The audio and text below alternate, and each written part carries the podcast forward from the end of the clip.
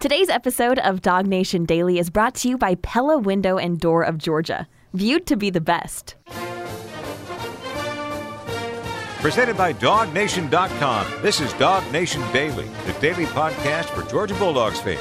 Here's your host, Brandon Adams. Let me just say this off the top of the show to start the day, start the week here on Dog Nation Daily, presented by Pella Window and Door of Georgia. I thought Georgia put on a good show on Saturday. And listen, you know, different folks have different opinions about how much it all means and how predictive it actually is for what happens during the season for Georgia. That's obviously something we all understand. But I think the purpose of this is to be entertaining. It's to give those folks who love Georgia football and want as much Georgia football as they can get, to give them a taste of it during the spring. And I thought UGA did a really good job of providing us, you know, something that felt very close to Georgia football on Saturday, whether it be the fact that I'm always going to be a little bit of a carnival barker, so I kind of enjoy the theatrics that go along with this kind of stuff. I like the fact that the red team, the black team, the two different squads, they're kind of divided, the Georgia players are kind of divided into. I like the fact they got their own entrance videos, their own hype videos. They're on the big board before the game. As somebody who grew up in the 1980s era of pro wrestling, back when the promoters thought it was really important to make sure the good guys and the bad guys both dressed in separate locker rooms,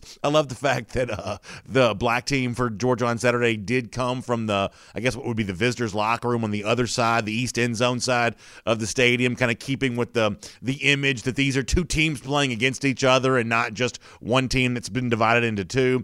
So, to me, it was a good show on Saturday. The weather was obviously beautiful. It was great to see some of you in Athens for the game, and I just thought it was kind of a nice way to spend a Saturday. I've certainly got no complaints about any of that whatsoever. It was also interesting in that one of the names that really got a lot of chatter on our Dog Nation postgame show on Saturday afternoon, and a lot of you have been talking about on social media, is the performance by freshman wide receiver Adonai Mitchell. Over the 100 yards receiving, scores a touchdown in the game. Really a beautiful play to end the first half at the end of the half. The kind of, you know, full extension to make the catch on the touchdown is probably one of the more impressive things we saw all day long. And both the number of times that Georgia threw to Mitchell, the fact that he came up with so many catches was in and itself kind of interesting. Now, here's the thing that we have to kind of sift through here a little bit is what happened for Mitchell significant for him, or does this kind of go along the long catalog of G-Day heroes in the past who haven't always produced big on the field when they've gotten a chance to play in the actual fall after having a nice spring? In fact, Kirby Smart did kind of allude to this, that just given the format of a spring game, kind of given the way this all kind of goes down, that in Kirby's mind anyway, the balance is shifted in favor of the wide receivers before the game even begins. So this is kind of Kirby Smart talking about that from his press conference on Saturday. I would probably argue every G-Day we've come out of, you know, you feel good about the wideouts because you throw the ball so much in the G-Day game. So it's not like a G-Day I can ever remember coming out of saying, oh, man, we don't have any wideouts. And I've never felt any kind of negative way towards the defensive backs coming out of the spring game, and they've given up yards and passing because this game is built around that. So I don't know that I think that's quite as true as Kirby Smart says it is right there, the idea that we always feel great about Georgia wide receivers after G-Day because they throw it so much. The honest truth is that Georgia was capable on Saturday of producing a more entertaining game, throwing the ball as much as they did, probably more so than some of the G-Days, at least my memory of the recent past, where connecting on big passing plays, even with the defense kind of playing sort of a base look, it's not always easy to do because sometimes you just don't quite have the offensive firepower to really connect and get that done. The fact that Georgia was able to put on a good show on Saturday, to me, says something pretty good about what happens with this team there in that respect. But beyond that, to go back to Adonai Mitchell here for a moment, I actually think what Mitchell did on Saturday goes beyond just typical G-Day hero, kind of a footnote to history after that. We've seen that before, but I sort of get the impression that in Adonai Mitchell's case, this may be something more than that. Now, I'm not telling you he's going to be the next, you know, fill-in-the-blank great receiver. I'm not saying that either. But I think what you learned on Saturday is that Georgia has a player, an additional player who's capable of playing for you this fall, maybe more on that list than you initially expected, because I think Adonai Mitchell proved to you on Saturday that he's a guy who has a real chance to do some playing for you here this upcoming fall. And one of the reasons I feel that way is because it's not just after G-Day, in which we're talking about Adonai Mitchell. We were talking about Adonai Mitchell on this show prior to G-Day. Some of that was because of some of the stuff that Kirby Smart had said during his press conferences leading up, through the spring on this. A lot of this was because our guy, Terrence Edwards, the former Georgia wide receiver who joined me on the Dog Nation post-game show on Saturday, and obviously talked a lot about Mitchell there, and you should check out the full show if you hadn't. But he was, on this show making comparisons to Mitchell and other, receivers who've done big things in the SEC in recent years, and was on Twitter, after having a chance to visit a Georgia practice a couple weeks ago and say, a lot of folks want to know my takeaways on this. Here's my big takeaway. Adonai Mitchell is going to surprise a lot of people. And then lo and behold, that expert testimony was paired with our own eyewitness account for those of us who saw G-Day on Saturday that, yeah, you know what? This guy, just given the way that he was used on Saturday, given the way that he produced when getting a chance on Saturday, maybe Terrence Edwards was right. Maybe this really is a guy that Georgia can lean on a bit right now, just given the overall thin nature of the wide receiver situation here for a moment. In fact, let me let you hear a little bit more of Kirby Smart talking in particular about what he liked about Adonai Mitchell and what Georgia fans themselves have now kind of grown to like as well. Here's more from Kirby. We thought he was a talented player. He's another one of the guys that we think we do as good a job as anybody in the country doing research on players and evaluating players. It's not about what they're ranked, what the media says about them, what the recruiting rankings say. We watch the tape. The tape speaks volumes. In the case of Jordan Davis, it spoke volumes. In the case of Adonai Mitchell, it speaks volumes. These guys that we evaluate ourselves, we thought he was a really good player, and we didn't care what everybody else thought, and he's a good football player. So we evaluated him, kept recruiting him. He came in. We didn't get to see him in the bowl practice. He actually got sick right when he got here and never got to really bowl practice with us. So it was very unfortunate that he was here like 8 days and never got to practice once. Then he had to go home. Then he came back. He worked out well. He's gotten himself in decent shape. He needs to get in better shape, but he made plays. He made plays during the spring. Isn't that interesting to hear Kirby Smart say that, making the comparison to Jordan Davis, a three-star recruit who, from the very moment he began playing at Georgia in 2018, proved himself right away to be much better than that recruiting profile would have suggested. He's one of the best players on this team, best players in the country, expected to be for the upcoming season.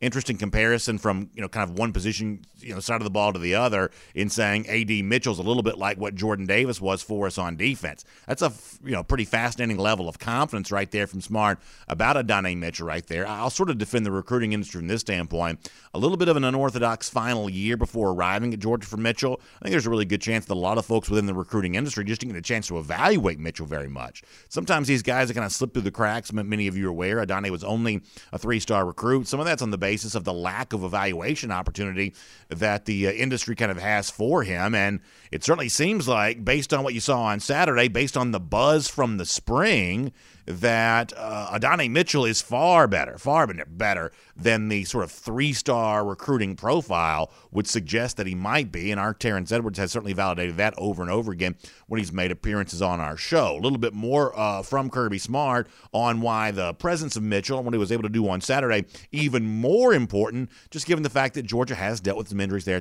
at that wide receiver position. Here's a little bit more from Kirby Smart. When you got a guy like that steps up, it's almost a bonus. We lost George, and it forced him to play more, but, man, he picked it up fast.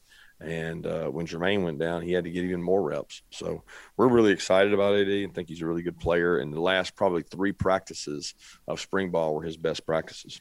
That's great to hear. And, of course, it's not just Georgia coach Kirby Smart and UGA fans who liked what Adonai Mitchell brought to the table. Some of his fellow teammates also liked him as well. JT Daniels, in fact, kept feeding him over and over and over again. Not just the catches that he made, but really trying to deliver the football to him a lot on Saturday. It seems like that was almost like the go-to guy for Daniels there in that spot on the red team on Saturday. And after the game, JT was kind of good enough to explain what his thought process was for why Mitchell was such a big part of what that red team was trying to do offensively. Here is more of him on that. JT Daniels on the subject of Adonai Mitchell. Just about AD in general, he's very twitchy. He's got a really good, understanding of how to get in and out of breaks, which I think makes a good case for him when he's one-on-one. So that's part of it. Another part of it is just him being in the X position. Gives him, a lot of one-on-one opportunities to win. And when you see a lot of one-on-one, you see your X's get the ball. More often than not. So good stuff there from JT Daniels. How about one of his teammates in that wide receiver room, Kearis Jackson, who, by the way, also did some pretty good things on Saturday. Kearis also liked some of what he saw from Adonai Mitchell. Here's Kearis. He's very athletic for what he brings to the table. He brings a lot to the table, just being able to things that he can do, just being just an athlete, just natural talent. But once he gets to learn the system, how to practice and how to be able to sustain reps after reps, and no telling how good he can be. But right now he's still working, still progressing, and just excited to see what type of receiver he grows into. Let me see if I can kind of sum all this up with Mitchell this way. The reason why I think this is potentially more than just a guy who had a good spring game. By the time the fall rolls around, you sort of forget it ever took place. Imagine in your mind for a moment, I hate to kind of conjure up a bad thought, but just imagine in your mind for a moment that a Georgia player were to have gotten hurt on Saturday, on G-Day, essentially subtracting him off the roster for what's available this fall. We all kind of know how that'd make us feel. This is almost like the complete reverse of that. Instead of coming out of G-Day feeling like you'd subtracted a name off your roster, I think a lot of Georgia fans now feel like coming out of G-Day, going into the start of the summer leading into the fall, you've now added a name into the roster of someone who's capable of playing. Because this is the way that coaches talk all the time. Fans have a tendency to talk about who's a starter and who's not. Sometimes coaches have a different way of saying it. They talk about being above the line or below the line, the standard of being good enough to play, the standard, the threshold of this is a guy who can contribute for us. How many players do I have above that line, and how many players kind of fall below that line?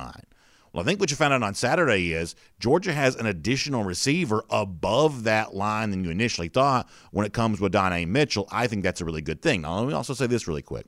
If you saw our Kroger kickoff to a start the day on Saturday there as well, I think you got more good news there on that wide receiver situation. I'll show you, and I apologize for radio podcast. I realize this is not something that you can see being an audio medium, but for those of you watching on video, I want to show this to you. To me, this was a really cool thing to see near the end of the kind of makeshift dog walk on Saturday. If you're watching right there, you see Jermaine Burton walking. You see George Pickens walking. Obviously, Burton seems to be in good spirits. He's on his way back. But look at George walking right there, all smiles. He is obviously limping a little bit, but there's no crutches or anything like that. Listen, I'm no medical professional. Don't take me seriously on that. But that to me right there, for those of you watching on video, does not look like a guy who's more than a year away from playing his next football game. Now, does that mean he comes back healthy, ready to go by the end of the season for Georgia? I don't know, but that video right there gives me a little bit of hope. I got to say that I was glad to be able to capture that and glad to be able to see Georgia fans greeting him as he was coming into the stadium on Saturday. That makes me feel pretty good. I mean, overall, I actually feel a little better about the Georgia wide receiver situation than I thought I would coming out of this spring. Jermaine Burton's injury, not as bad as it was initially feared. Arian Smith, much the same way. Adonai Mitchell, the buzz that existed behind closed doors with him before the spring began. You understand why all that buzz existed. Who knows? Maybe George Pickens before it's all said and done there as well. G-Day was a fun day on Saturday, and it provided some reasons to feel pretty good about this Georgia wide receiver situation.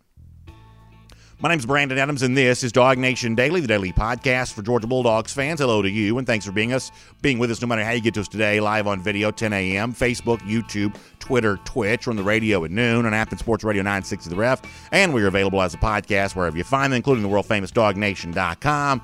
John Stinchcomb on the way. We'll talk some G-Day with him. I'll also say, before we get to that, big thanks to our friends at Pella Window and Door of Georgia for making it all possible. You know, Pella can help equip your house with energy-efficient windows and doors. Make your house look better on the outside, feel better on the inside, because all that energy stays where it's supposed to be, not creeping out the sides of inefficient windows, doors, the crevices, how they kind of come unsealed, things along those lines. That's not going to happen when you get those new and improved windows and doors from my friends at Pella Window and Door. Of course, they got, you know, national reputation. That means you get unparalleled resources and local family-owned branch right here in Georgia, which means you get unrivaled service. It's one of the reasons why I feel great about recommended Pella Window and Door of Georgia to you, because I know how good of care they're going to take care of you. They also offer a free, no-pressure consultation to talk about all the installation options and everything you have available to you. It's just one of the ways in which they extend great service, and they got great savings as well also.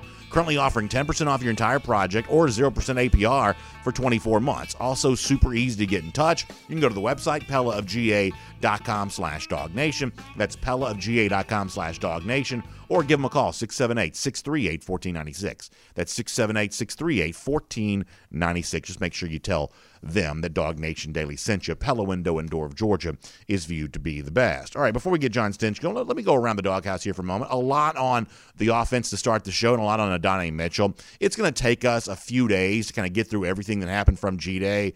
But I do want to give you a little bit of a brief glimpse on the other side of the ball for a moment. Defensively, Georgia quarterback JT Daniels, he liked what he saw from that defense on Saturday, including his belief that front seven, all those big names there, kind of help power things for right now as this secondary is kind of working its way through some inexperience issues. Certainly Daniels has been impressed with that group both during spring and also on G-Day on Saturday. Here's the Georgia quarterback on the defense that he played against on Saturday. That's one thing you got to mention when you talk about Georgia football is that defense gives you everything every down.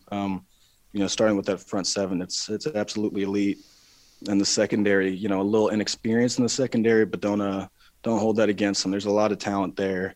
There's a lot of good players. There's no fear, in my mind, and there's no fear that I feel with that secondary on the field. They give us a look every day. They make a lot of plays. We make a lot of plays on them, but it's just good on good. We made some plays today, and they made some really good breakups today too. I like the phrase that JT Daniels uses about that front seven, as he says, being absolutely elite. We're showing a lot of Nolan Smith on the screen for those watching video. I thought Nolan had a pretty good day on Saturday. He certainly seemed to be kind of all over the place. And there are a couple, nice moments. At one point in time, Kelee Ringo had a big hit for the secondary. And as I said before, you probably have to rewatch this a few times and kind of unpack everything that you kind of saw. It'll take you several days to do that. But some nice words from JT Daniels there when describing the Georgia defense. I think that's really good all the way around. Just another reminder of how much fun it was to be in Athens on Saturday. Of course, for many of you, you want to be in Athens for more than just Saturday. You want to live there, or you want to retire there. Or many of you are looking to kind of get involved in the real estate market by being an investor there with a student property or an Airbnb or something along those lines.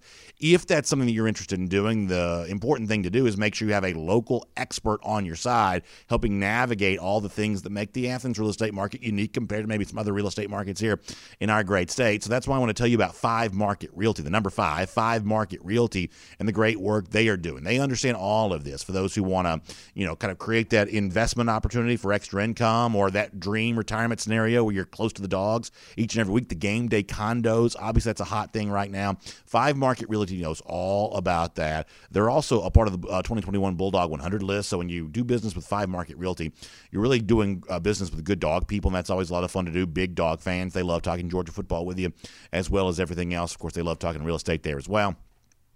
So find out more about Five Market Realty by checking out this website. It's the number 5mrealty.com. That's 5mrealty.com, and you can learn more about Five Market Realty today. All right, before we are done on Dog Nation Daily, presented by Pella Window and Door of Georgia, we're going to check in on some of the other SEC spring games. We'll kind of get a lot of that here today. Also, we got a really fun contest we're about to have taking place here around Dog Nation. I can't wait to tell you about that before we're done on today's program. So there's still plenty to do before we're done. But on Mondays, you'd love to get the thoughts of a guy like John Stinchcomb, especially on a day like this, a couple days removed from G-Day. What did John see? Let's find out right now here on Dog Nation Daily, presented by Pella Window and Door of Georgia.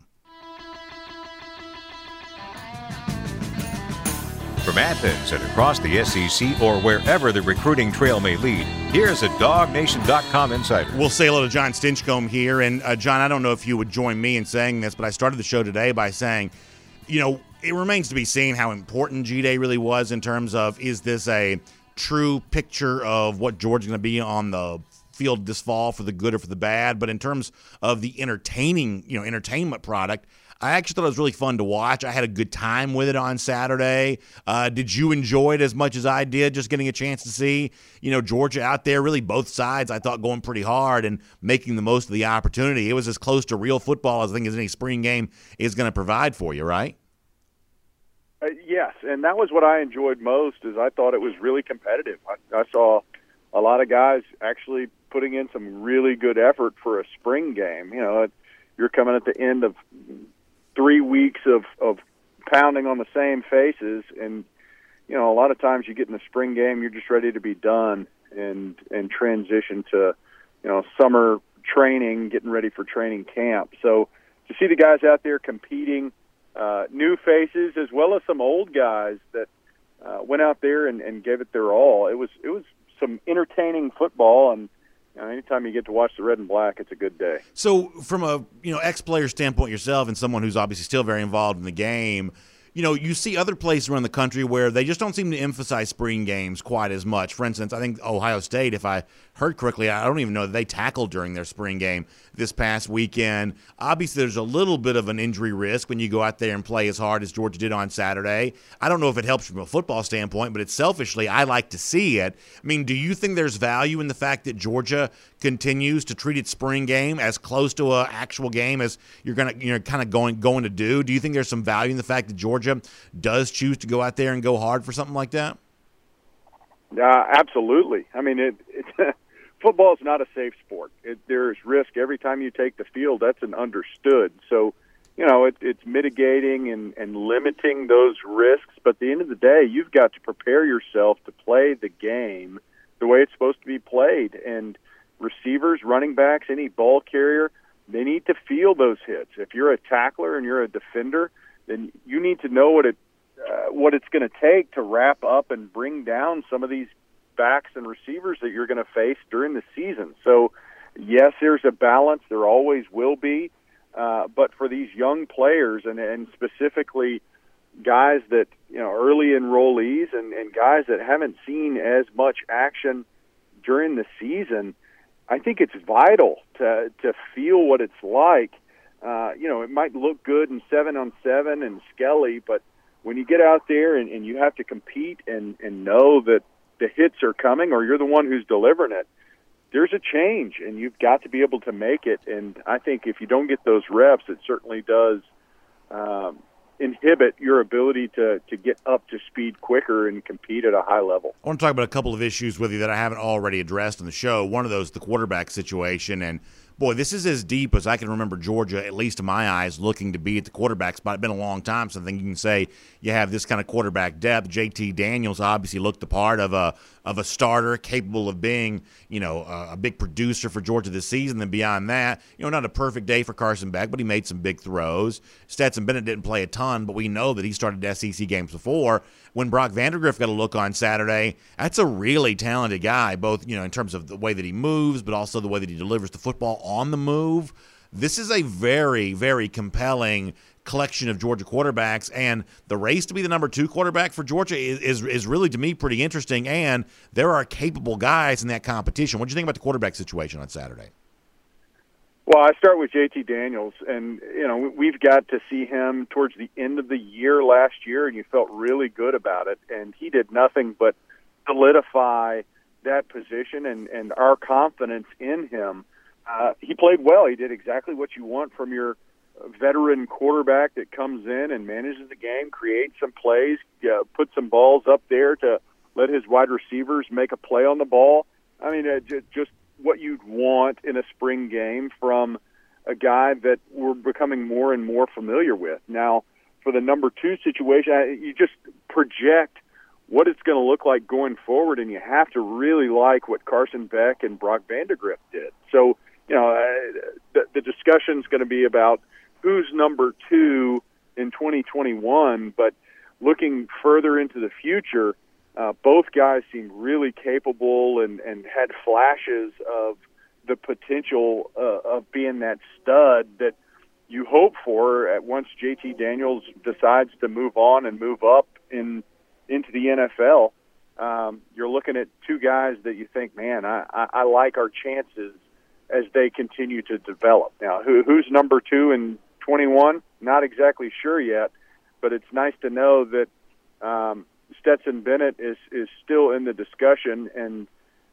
that's a pretty high floor, if you will, as to whatever that number 2 ends up being. So I'm asking an unfair question because, you know, it's difficult to know this right now, but the fact that we did see Beck throw the ball so much, we didn't see Bennett throw it as much. In one respect, it could be a reminder of what was said about Bennett back in the summer, that they weren't, you know, giving him much in the way of, like, first-team reps during the scrimmages because they knew what they had with him. I don't think they knew he was going to be their starting quarterback, but that's the way that it worked out. You know, also kind of a limited number of reps for Bennett on Saturday, certainly more for Carson Beck.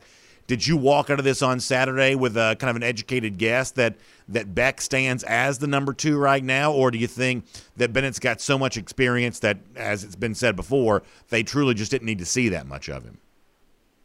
Yeah, I don't think that's answered yet. I think there's still so much football left to play. I mean, if you were to go into the season today, which we're not, I think they would probably have more confidence in Stetson just because of his past experience. Now, upside long-term, there's no question that the ceiling is much higher for Carson and Brock, but there's a lot of development that still needs to occur and familiarity and comfort within the offense. You cannot come in as a quarterback and learn the intricacies of the game in a couple of weeks. It just doesn't happen that way. And I realize Carson was on the team and in the program last year, but having those experiences and not just running scout team with a card in front of you where you're running another team's plays, there's a difference there. And it's going to take a lot of development for both of our young quarterbacks and familiarity with the system for them to really learn the ins and outs and details, and that's what separates some of the veterans, at least early on, and gives them an advantage, which Stetson certainly has at this point in the game. But long term, the more they grow in the system, you can see that there's just such a ton of talent between both those guys that I'm excited to see what their progression looks like. And I'll add one more thing on quarterback here really quick. I think that in Vandagriff's case, he's just now arrived. Obviously, there's a lot of, steep learning curve when you first show up on campus. But just given some of the plays that he made, coming off the bench cold, essentially making a completion like right there, right away, doing so on the move. One of the things I keep saying about him, and I'm going to continue to say it, is at a certain point there's going to be exponential growth from him because the talent is there, and once the comfort in the system and the comfort with college life matches the talent, at a certain point, Brock Vandagriff's going to make a big leap forward, and I think it'll be interesting to see if that happens before the season begins or if it happens during the season, but no doubt at a certain point before this year is done, I believe Vandagriff is going to take a big stride forward just on the basis of the skill set that he showed us on Saturday. Yeah, the game will slow down. Right now you're drinking from a fire hose. I mean, you're trying to absorb as much information as you can and process it and still be able to go out there and make plays. And it takes time. It takes time to kind of learn what you're forcing and you don't need to, and what areas you just need to avoid. And as a young guy, right now it's just taking what's on paper and what you've done in the meeting room and trying to put it on the field, and it feels really fast. The game feels like it's flying by. The safeties that, he's 3 months removed from going against private school safeties in high school to some of the, seasoned SEC talent guys, Lewis Cine and Christopher Smith in particular. Those guys have been in the fire. They know how to recover and make plays when they're out of position, and what you thought you could drop behind them no longer happens when you've got guys that cover as much ground as they do. So, it's part of the process, and at some point, you're right, that switch will flip, and you go, man, it's slowed down so much from where he's at right now, but it just takes time. I want to ask you about the offensive line, what you saw from that group on Saturday. Before that, let me remind people that we're actually in, as we've been telling you, the week of giving in support of the UGA Alumni Association as they do great work to support the University of Georgia. You've heard Kirby Smart challenging all dogs to get involved in this, those that care about UGA, who have, children who are students there, those who are, UGA graduates themselves, really anybody who, has pride in the great state of Georgia and the university that does such great work in our state and around the world. A great chance to get involved with the Week of Giving here with the UGA Alumni Association. Of course, don't forget there's great incentives for this as well. All UGA alumni who give during this week get a 20% coupon to the UGA bookstore. That's valid between now and April 30th. Great chance for you to save on some beautiful dogs apparel right there in the UGA bookstore. They also have these embroidered patches they're giving away, specially made in support of all who donate here during the UGA Week of Giving. This is going on between now and April 23rd, so please make sure you get involved on this. Let me give you the website to go to for more on this. It's callingalldogs.uga.edu. dogs.uga.edu. Of course, dogs spelled the way it's supposed to be, D-A-W-G-S, callingalldogs.uga.edu. You can get involved in the Week of Giving with the UGA Alumni Association right now, and what a great cause that is. John, what did you see from the offensive line on Saturday? I thought it was interesting that it was Amarius Mims, who was the black team left tackle. It was Broderick Jones working on the right side, the way in which that Jamaree Salyer was used, I guess in some limited situations. Interesting, Tate Ratledge kind of validating a lot of the buzz that we had heard, you know, got a big nod there at the beginning of the game. What did you think of the way in which, really on both sides, first and second team, that offensive line was used on Saturday? Yeah, it's a work in progress. What we see is that starting lineup in G-Day. I'm not sure that's what we roll out in week one, but you want to give them the opportunity. I want to see what Tate Ratledge does with the first group. I think we know Jamaree Salyer is going to have one of the spots out there, and with that first rollout, that first series, he wasn't out there. So obviously there's still some shuffling to be done, but I also think there's development right now. I mean, you had Truss and McClendon as your two red team starting tackles, and I watched the backups, if you will, the Mims and Jones as much and as closely, just because, you know, they've got more buzz and they're the young guys and the new names, and there's going to be some battles there. I think specifically at that tackle position, there are still question marks. I don't think any name is written in stone right now. It's more in pencil or ink at best, because there's a lot of football left. There's a lot of development before we face Clemson. And, like all of us, we saw some good things, but there was also some ugly that needs to get cleaned up. And, you know, it's G-Day, and it's a spring game, so take it with a grain of salt, because, you know, nobody knows you as well as that defensive end you've been practicing against for the past few years, sure, but especially for those that, you know, have done it for the past 3 weeks. So, once again, this may be a little bit of an unfair question, but there's going to be an assumption by some that because Mims was left tackle, that's kind of considered the premium position, you know, blindside protection for the quarterback, that maybe Mims is ahead of Jones right now. Would you read into that it's an extra nod in the direction of Mims, that he got to be left tackle while Jones was playing right tackle, or is that reading too much into something that's just not there? I personally think that that's going a bridge too far for me. Okay. You want to get both the guys out there and get the reps in.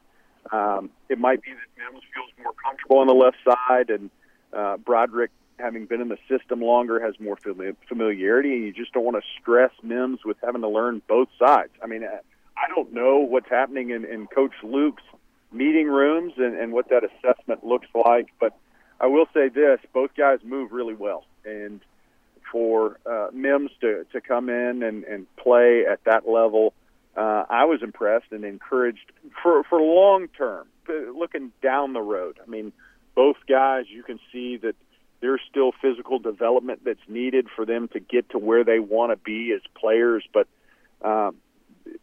two really good-looking athletes that just need more time, one, in the weight room, but two, just on task of getting out there and competing against the likes of, you know, it was encouraging to see, and I'll throw this name out there, Devontae Wyatt. Yeah. And some of these guys, Demetrius Robertson had himself some plays. So some old heads, some names that we know and have been around a long time.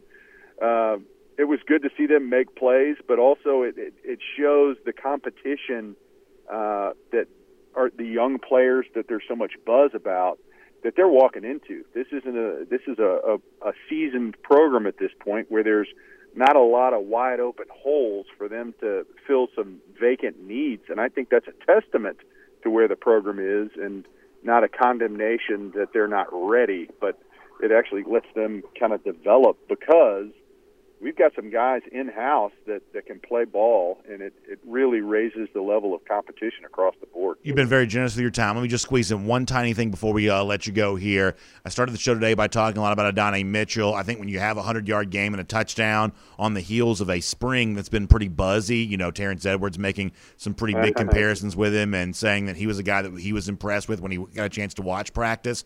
John, I take that to mean – I'm not saying that Mitchell's going to be an All-American or anything like that, but a guy who's going to be playing for Georgia this fall, involved in the game plan. My assumption is that's what Saturday kind of proved here, that you know, you've subtracted a wide receiver because of injury with George Pickens, at least for now, but I believe you may have added one in terms of Adonai Mitchell, who right now looks a lot better than what a three-star recruit's profile would suggest that he should be this early in his college career. What would you say about Mitchell based on what you saw on Saturday?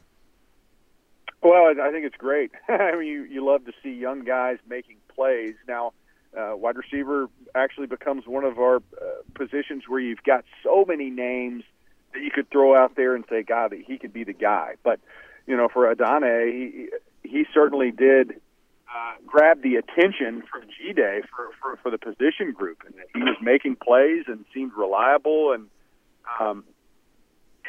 if and when his name is called, you got to feel really good that he's a guy that wants to make plays and has done so pretty early in his tenure there in Athens. So, you know, is he going to be the guy rolling in September? I personally doubt it, but I think he certainly has thrown his hat in the ring as a rotational player that can get some snaps and add. You know, for young players, especially that, you know, in positions where you can roll guys in and out, you know, you're trying to carve out that time on the field. And maybe you're not a starter, but you're certainly a contributor. And I think he helped himself in that regard on Saturday. John, it's always great to get a chance to speak to you here on Dog Nation Daily, presented by Pella Window and Door of Georgia. Your insight so valuable in terms of what you saw from G-Day, and we'll look forward to doing that with you again really soon. And I hope you have a great week.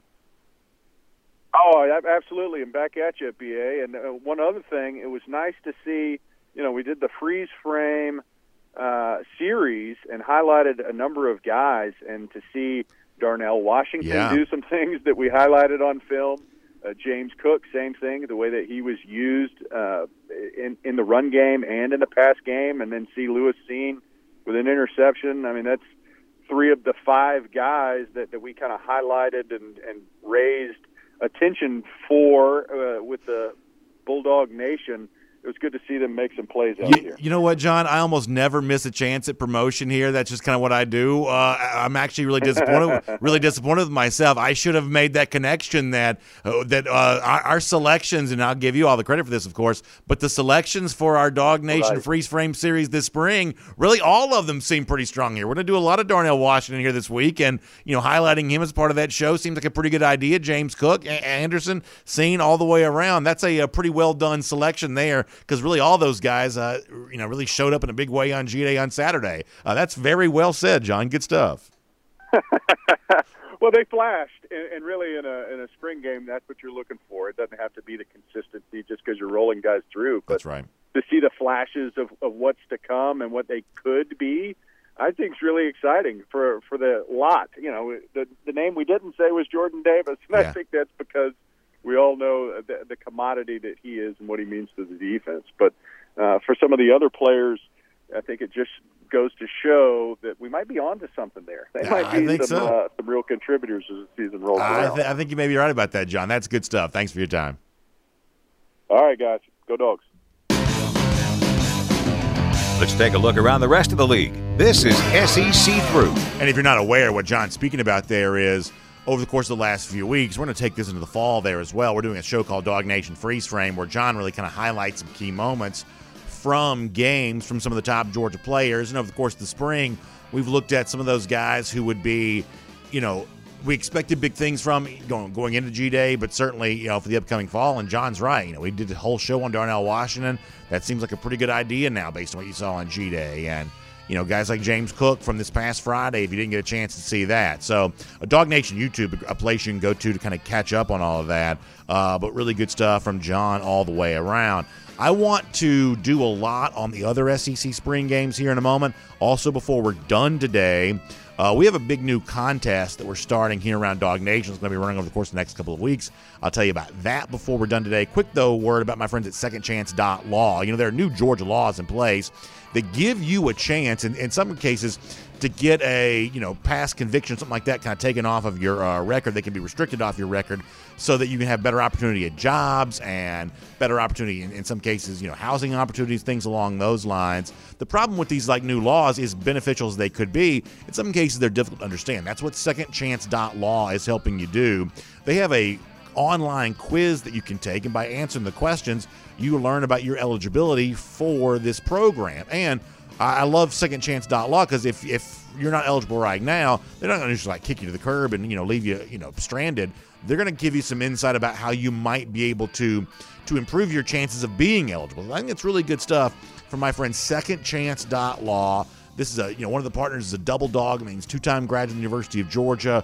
Guys who've been listening to Dog Nation Daily for a long time. These are good dog people. They like talking Georgia football, and they want to help take good care of you. I think it's a really, really great program for people who could really, you know, use it. Secondchance.law. Find out more about that today. All right, around the SEC for some spring games here. The story for Alabama is Bryce Young kind of looked as advertised, a former five-star quarterback. He kind of looked the part. The other thing here that I think is a, you know, pretty big deal you got to give some credit to is the Alabama receivers played, you know, at least the best I could tell, really well on Saturday. John Metchie we already know about, but the emergence of a guy like Agiye Hall as a big-time recruit for Alabama who looks ready to contribute right away. You know, this is one of the things that we said a couple of days ago here on the show is that, you know, Alabama's obviously got to reboot everything. New offensive coordinator, new starting quarterback. You know, after Devontae Smith's departure, you need, you know, to kind of find that new alpha in that wide receiver room. No Najee Harris anymore. And the overall recruiting profile for a lot of the guys that Georgia has, even with the injuries, you know, not all that different than the kind of profile for the current guys at Alabama. It's simply a matter of which system is going to, you know, help produce the best results. Well, it certainly seems like new Bama offensive coordinator Bill O'Brien right now, those Bama wide receivers looking pretty good. Ajayi Hall, maybe, you know, Metchie for the most part people already know about, but Ajayi Hall kind of joining in on that conversation there as well. As a receiver for Bama, we're going to be talking a lot about. The other thing that you take away from the game in Tuscaloosa was a crowd of more than 40. I think it's 47,000 on hand. This is one of the biggest crowds for a sporting event in America since, you know, going back to last March. And, you know, obviously right now UGA is a little more conservative with some of what it's letting into these venues than other places are. I was at some of the baseball game on Saturday outside Foley Field there, and there was obviously only letting in a very, very limited crowd, whereas, you know, they had more than 10,000 per game at Mississippi State this week for the game against the series against Ole Miss. So right now, you know, Georgia going with a much more limited crowd for G-Day than A-Day was there in Tuscaloosa. Baseball, much, you know, smaller, you know, crowds being allowed in at Foley Field right now. A lot of the rest of the SEC kind of taking big strides towards getting back to normal for right now. The other A-Day game, the one that takes place at Auburn, you know, decent numbers for Bo Nix on the scrimmage, but man, let me tell you this. There are just no receivers left in this Auburn program. And I don't know what that does to Brian Harsin, Mike Bobo working in their first year. I'm just not quite so sure about that. But just no receivers for Nix to throw to. Now Nix has got his own issues to deal with there as well. But this is just not a program deep in receiver after guys like Schwartz and Seth Williams and, you know, others have kind of left that program. Certainly seemed like Tank Bigsby had a pretty good day. I think he even had a kick return for a touchdown, which you don't normally see in spring games because they don't normally let him go like that. But Bigsby had a pretty big day. You know, Bobo's been a guy, even though there's kind of that old meme about, you know, run the ball, Bobo. Bobo's actually been a little bit of a run-friendly offensive coordinator, offensive mind. You could certainly see them leaning a lot on Tank this year. Tank is going to be the face of that Auburn program almost for sure. And by the way, speaking of faces of the program, another guy who had a pretty good spring game on Saturday. Now, I still don't know quite what to make of the LSU quarterback situation. They had some receivers kind of step up and play pretty well. Keyshawn Butte, guys like that.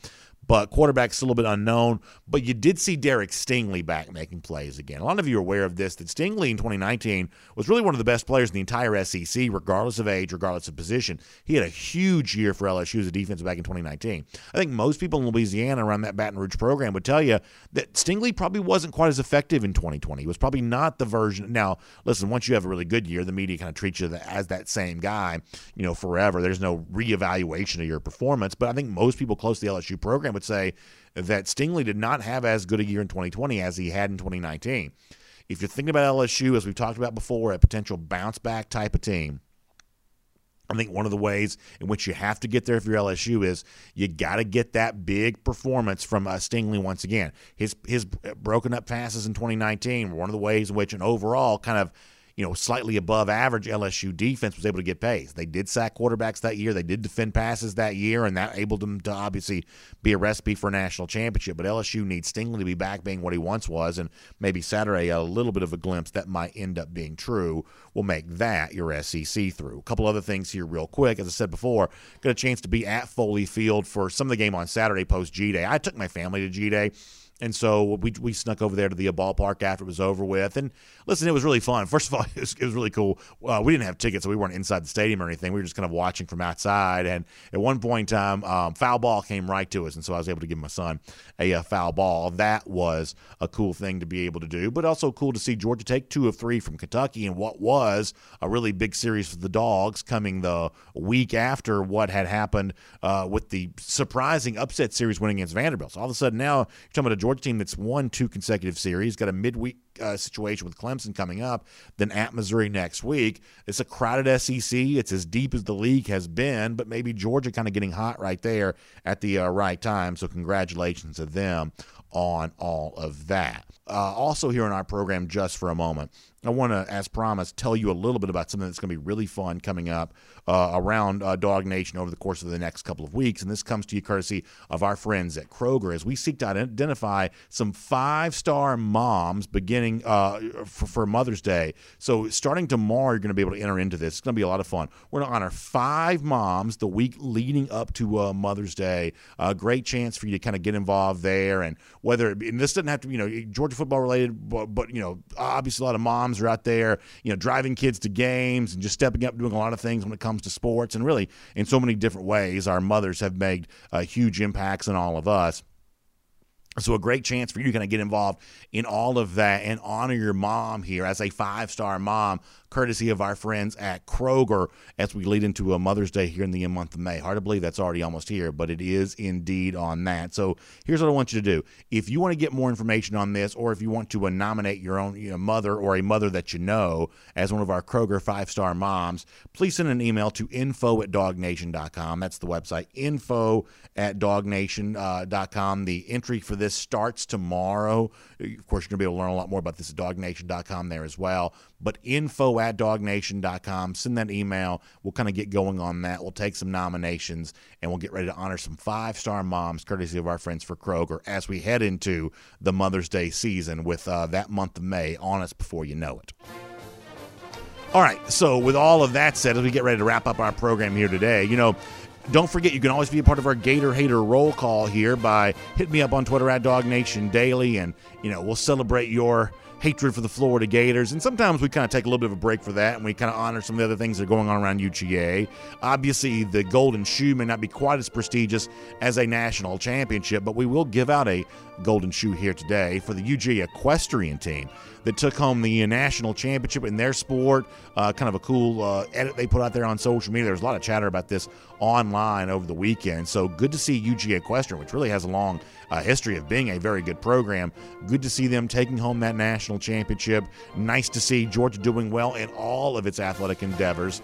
In this case, the equestrian team there included. By the way, lousy stinking Gators, speaking of them, 194 days from right now, Georgia goes back to Jacksonville, gets a win against Florida. We'll have more G-Day talk for you again tomorrow. We'll keep breaking it all down. Dog Nation Daily, presented by Pella Window and Door of Georgia.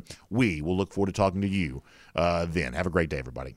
And on the podcast, time now for the R.S. Andrews Podcast Cool Down. We take your comments here and, of course, remind you that it's all brought to you by our friends at R.S. Andrews. Find them online, rsandrews.com, for your air conditioning, heating, plumbing, and electric needs. First of all, it's great to see so many of you there at Sanford Stadium and in and around the campus on Athens on Saturday, downtown as well. Just a really nice day all the way around. That was a fun thing to be able to see. And that's also been interesting over the course of the last couple of days to check in on your reactions to what you saw. Some people, maybe not thrilled with everything they, saw on Saturday, but it is important to note this, as I got a tweet from Brown J404 on Twitter who said this, and this is so true, that Georgia's spring game is set up differently than a lot of others are. A lot of spring games are designed to be ones versus twos to make the starters for the team look good. Georgia chooses to go much more competitive route with that. I think Alabama does the same thing in terms of ones versus one, twos versus two. So what you see is actual intense competition. And because of that, and this is not an excuse or anything along those lines, but because of that, what you actually see, on the field is not always beautiful because you're going up against a really good unit on the other side, whether you're talking about offense, defense, or whatever else. So the Georgia spring game from that standpoint is different. That's one of the reasons why I thought the entertainment quality that the game had on Saturday spoke pretty well, given the fact that it was good on good, as they say. A couple other comments kind of rolling in here on this. Weldon Williams mentioning, as we said during our regular broadcast today, that Terrence Edwards now looks to have been spot on with his praise of Adonai Mitchell. That's a very interesting thing. And Weldon also mentioning that the comparison with George Pickens, Weldon says, honestly, if Pickens was that good as a freshman, then why not AD or any guy for that matter this year too? I think the thing about Adonai Mitchell, and we kind of talked about this, is that, there is a sense in which the recruiting industry is only going to be able to evaluate guys they see. And Mitchell kind of coming in as a three-star recruit, there's a very good chance over the course of the last year before he arrived at Georgia, the recruiting industry just didn't see much of him for a number of reasons. And so therefore, maybe the evaluation of him as a three-star recruit maybe was not the same thing it would have been if there had been a whole bunch of camps and a whole bunch of, senior seasons for him, kind of the things going down the way that you kind of typically, have for these players in their final year before arriving at Georgia. If that evaluation had been different, the recruiting ranking for Mitchell could have been very different. But once you're out there on a practice field and everybody's just going to do the same thing, what you were as a recruit, that's all kind of washed away. And Terrence said before that when you're watching these guys perform, that was a guy that he clearly thought had a chance to play. And I think that the phrase that Terrence used on Twitter, and I retweeted this in the Dog Nation account during the game on Saturday, that would really surprise some people. That was certainly that. And you understand where that's all coming from. Now, listen, I think it's important to note that no one here is saying, well, he's going to be, the next, great receiver, All-American, whatever else. That's not what anybody's saying. But as I said during the regular show, there's this concept of being above the line or below the line. Are you good enough to play or are you not? And college football in a lot of ways is a numbers game. It's simply about how many players do you have that you would feel comfortable putting into a game. And Georgia now has one additional name, at least, in the person of Adonai Mitchell that maybe many of us thought they would. So, yeah, it's a reason why we spent as much time talking about him on the show today as we did. And it's a reason why a lot of Georgia fans have kind of continued that chatter to themselves. It was a good day, and depth matters to the receiver position. You have the opportunity to play a lot of guys. You're obviously playing at least three on the field on almost every play now. And for Georgia, Mitchell could be one of those guys, very possibly, will be one of those guys in the mix for playing time for the Dogs there this fall. Very interesting stuff from him on Saturday. It's our R.S. Andrews podcast cooldown. You can find them online, as I said before, rsandrews.com. Air conditioning, if you're worried about it, they can get your system tuned back up to factory fresh specs. Just find them online at rsandrews.com. To all of you, thank you so much for being here on our program here today. Hope you have a great day. I'll look forward to seeing you back here tomorrow for Dog Nation Daily, presented by Pella Window and Door of Georgia. We'll look forward to talking to you then, everybody.